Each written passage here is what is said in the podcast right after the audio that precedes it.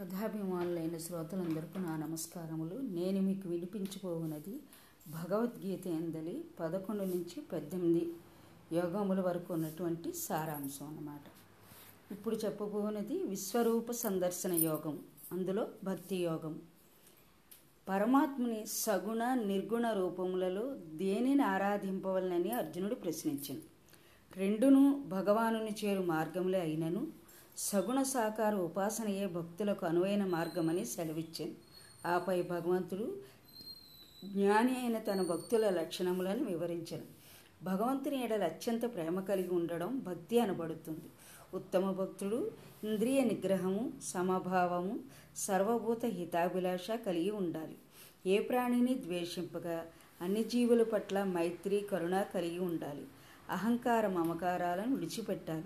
ఓర్పు సంతుష్టి నిశ్చల చిత్తము కలిగి ఉండాలి. శుచి శ్రద్ధ కార్యదక్షత కలిగి ఉండాలి.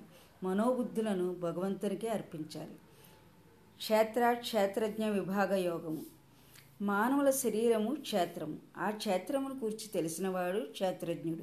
అన్ని క్షేత్రములలోనూ అంతర్యామిగా ఉన్న క్షేత్రజ్ఞుడు పరమాత్ముడే అని అట్టి పరమాత్మ స్వరూపమును కృష్ణ పరమాత్ముడు తెలియజెప్పాను.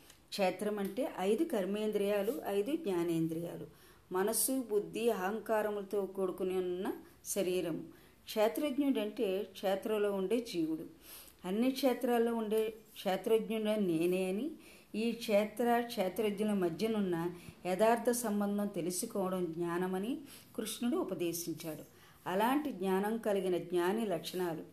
తనను తాను పొగడుకొనకపోవడం గర్వం లేకపోవడం అహింసాచరణ రుజుత్వము గురుసేవ తత్పరత శుచిత్వము స్థిరబుద్ధి ఆత్మ నిగ్రహం ఇంద్రియ విషయాలపై వైరాగ్యం కలిగి ఉండటం ఇష్టానిష్టాల పట్ల సమభావం కలిగి ఉండడం ఏకాంత ప్రియత్వం తత్వజ్ఞానం ధ్యేయాన్ని గ్రహించడం భగవంతుని ఎందు అనన్యమైన భక్తి కలిగి ఉండడం వంటివి.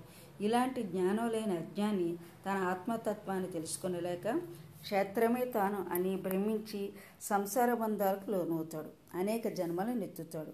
యథార్థంగా శరీరానికి భిన్నంగా సాక్షిభూతంగా ప్రభువుగా భరించువానిగా భగవానుడు ఉన్నాడు గుణత్రయ విభాగ యోగం ఆత్మ నాశనరహితమైనది కానీ ప్రకృతి వల్ల ఉద్భవించిన సత్వరజస్తమో గుణములు జీవాత్మను శరీరమును బంధించును. అనచు శ్రీకృష్ణుడు ఈ మూడు గుణముల స్వభావమును ప్రభావం వివరించను. అందరిలోనూ ఉన్న సత్వరజస్తమో గుణాల ప్రభావం వలన జీవులు భిన్నంగా ప్రవర్తిస్తున్నాయి. ఈ త్రిగుణాలు ప్రకృతితో పాటు ఉద్భవించి క్షేత్రజ్ఞుడిని క్షేత్రంలో బంధించి ఉంచుతాయి. బ్రహ్మాండమంతా భగవంతుని కారణంగానే సృజింపబడుతుంది. సత్వగుణం నిర్మలమైనది ప్రకాశింపజేయనిది. జీవునికి సుఖం పట్ల జ్ఞానం పట్ల ఆసక్తిని పెంచి జీవుని బంధిస్తుంది. రజోగుణం ఇంద్రియ విషయాలపై అనురక్తిని తృష్ణను కలుగజేసి జీవుని నిరంతర కార్యకలాపాలలో బంధించి ఉంచుతుంది. తమోగుణం అజ్ఞానం వలన కలుగుతుంది. భ్రమ అజాగ్రత్త నిద్ర సోమరితనం వంటి వాటిలో జీవిని బంధిస్తుంది.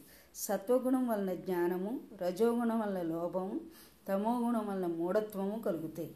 దేనిని ద్వేషింపకుండా కాంక్షించకుండా సమత్వంతో నిర్మల మనస్కుడైన వాడు అమృతత్వాన్ని పొందుతాడు. భగవంతుని అచంచల భక్తి విశ్వాసాలతో ఆరాధించేవాడు గుణాతీతుడై బ్రహ్మపదాన్ని పొందడానికి అర్హుడవుతాడు. పురుషోత్తమ ప్రాప్తి యోగము త్రిగుణాత్మకమైన సంసార వృక్షమును శ్రీకృష్ణుడు వర్ణించను. జగత్తులో నాశనముందువాడు క్షరుడు వినాశరహితుడు అక్షరుడు. వీరిద్దరికంటే ఉత్తమమైన వాడు అతీతుడు గనుక భగవంతుడు పురుషోత్తముడు. పురుషోత్తమ ప్రాప్తి యోగమునను అధ్యాయం మందిర పదహారవ శ్లోకం. ద్వా విమో పురుషాలోకే క్షరాక్షరశ్చ ఏవచ క్షర సర్వాణి భూతాని కోటస్థోక్షరు ఉచ్యతే అని. ఇక్కడ క్షరుడు అనగా త్రిగుణాల సృష్టి అనే నాశనం ముందు స్థూల సూక్ష్మ కారణ శరీరాలు. అక్షరుడు అనగా క్షేత్రజ్ఞుడు పురుషోత్తుడు అనగా పరమాత్మ. ఈ జ్ఞానం సృష్టి ఆది ఎందు దేవదేవునిచే సూర్యునికి చెప్పబడింది. తిరిగి మరల ఆ జ్ఞానమే దేవుని మానవ రూపమునైన భగవంతుడు శ్రీకృష్ణ పరమాత్మచే ద్వాపరయుగములో పరమ పవిత్ర పరిశుద్ధ భగవద్గీత రూపంలో శ్రీ అర్జునికి కారణంగా చేసిన మరలి ఈ లోకానికి చెప్పబడింది. దైవాసుర సంపద్ విభాగ యోగము. అసుర లక్షణములు దైవ లక్షణములకు మధ్య అంతరమును భగవంతుడు వివరించను. మానవులు మనుష్యులుగా మానవత్వంతో జీవనం సాగించుటకు ఏ లక్షణమును అలవరుచుకోవాలి? ఏ లక్ష్యం దూరంగా ఉండాలి అనే విషయములను తెలుసుకున్నట్టుకు ఈ అధ్యాయము ఎంతగానో ఉపయోగపడుతుంది. దైవీభావములు గలవారిలో ఏ గుణములు ప్రస్ఫుటిస్తాయి? అలాగే అసురీభావములు గలవారిలో ఏ లక్షణం ప్రస్ఫుటిస్తాయి అనే విషయంలో ఆ భగవానుడు ఎంతో విపులముగా తెలియజేశారు. కనుక ఈ అధ్యాయము ప్రతి ఒక్కరికి ఆచరణాత్మకమైన జ్ఞానమును ప్రసాదిస్తుంది. దైవీ సంపద కలిగిన వారి లక్షణములు ఈ విధంగా ఉంటాయి.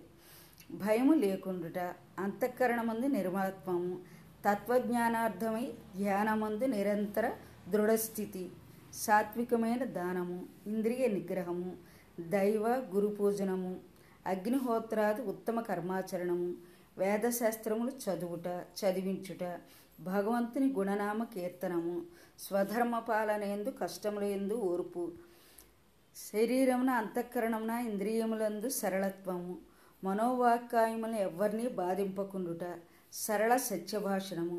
అపకారి పట్ల కూడా ఎట్టి క్రోధము కలగకుండా కర్మల ఎందు కర్తృత్వ అభిమానము లేకుండుట ఎవరినీ నిందింపకుండుట సకల ప్రాణుల ఎందు నిర్హేతుకమైన దయ కలిగి ఉండుట ఇంద్రియ విషయ సంయోగము కలిగినను దాని ఎందు ఆసక్తి లేకయుండుట కోమలత్వము లోక విరుద్ధమైన శాస్త్ర విరుద్ధమైన కర్మాచరణ ఎందు లజ్జ కలిగి ఉండుట వ్యర్థమైన కర్మలు చేయకుండుట తేజము క్షమ ధైర్యము బాహ్యశుద్ధి ఎవరి ఎందును శత్రుభావము లేకుండుట తన ఎందు పూజ్యత అభిమానము లేకుండుట అనునవన్నీయు ఓ అర్జున దైవీ సంపద కలిగిన వారి లక్షణములు.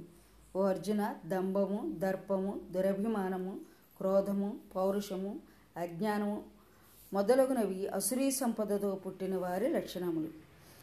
శ్రద్ధత్రయ విభాగ యోగం. వివిధ మార్గాలలో పూజలు చేసేవారి శ్రద్ధ ఏ విధమైనది? ఎవరు ఏ విధంగా యజ్ఞాలు దానాలు చేస్తారు? అది ఈ యోగంలో చెప్పబడింది. మోక్ష సన్యాస యోగం. కనుక అన్ని సంశయములను పరిత్యజించి తన ఎందే మనసు నిలిపి యుద్ధము చేయమని భగవంతుడు ఉపదేశించను. అర్జునుడు మోహవిరహితుడయ్యాను యోగీశ్వరుడు కృష్ణుడు ధనుద్ధరుడైన పార్థుడు ఉన్న చోట సంపద విజయము తప్పక ఉంటాయని సంజయుడు ధృతరాష్ట్రంకి చెప్పాడు. నా కథ శాంత విన్నందుకు మీకు నా ధన్యవాదములు.